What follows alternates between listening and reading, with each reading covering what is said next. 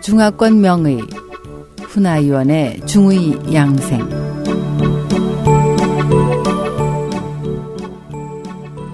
안녕하세요. SH 청취자 여러분. 오늘은 황현의 독탕 네 번째 시간입니다. 오늘은 황백에 대해서 알아보겠습니다. 황백은 하초에 화를 내리는 작용을 합니다.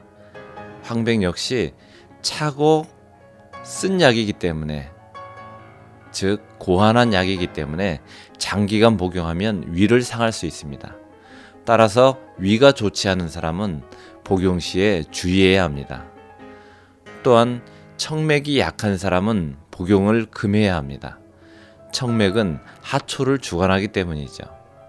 황백은 수천에서 나는 것이 가장 좋습니다. 처방전에 천황백이라고 쓴 것을 볼 수 있는데 이것은 바로 쓰천에서 난 황백이라는 뜻입니다. 수천사는 육질이 두껍고 진한 황색을 띠지요. 황연, 황금, 황백은 모두 고안한 약으로서 이 고안한 것은 화를 내릴 수 있습니다. 화를 현대의학적으로 말하면 바로 염증입니다. 염증은 세균이나 곰팡이, 바이러스 등의 감염으로 생기는데 이때 고안한 약을 쓰면 화를 내리고 염증을 가라앉힐 수 있기 때문입니다. 황백 역시 목적에 따라서 포제를 합니다. 황백을 상부 쪽으로 치료하려면 어떻게 해야 할까요? 그렇죠. 역시 술에 볶아서 사용해야 합니다.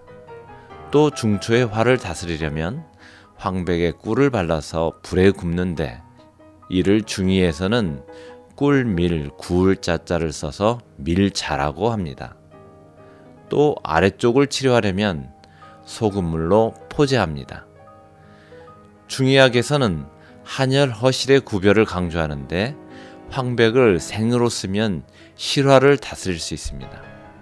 예를 들어 입안이 헐면은 황백을 사용할 수 있는데 황백은 위화로 발생한 구창을 치료할 수 있는 한편 또 위를 상하게 할 수도 있습니다. 이런 경우에는 꿀로 볶아서 사용하면 중초를 상하지 않고 치료할 수 있습니다. 만약 서늘한 약으로도 잘 치료되지 않으면 황백을 꿀에 볶은 후에 가루를 만들어서 입에 머금게 해서 치료합니다. 황백을 검게 구우면 부인과에서 붕루나 대하를 멈추게 할 수 있습니다. 여기서 붕이란 혈붕으로 하혈을 말합니다. 대하는 바로 냉을 말합니다.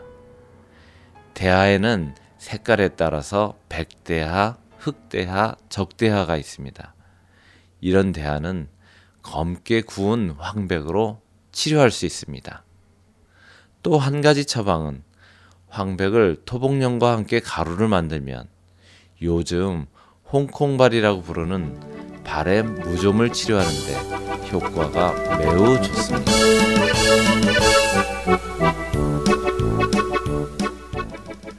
SH 청취자 여러분, 다음 주 이 시간에 찾아뵙겠습니다. 안녕히 계십시오.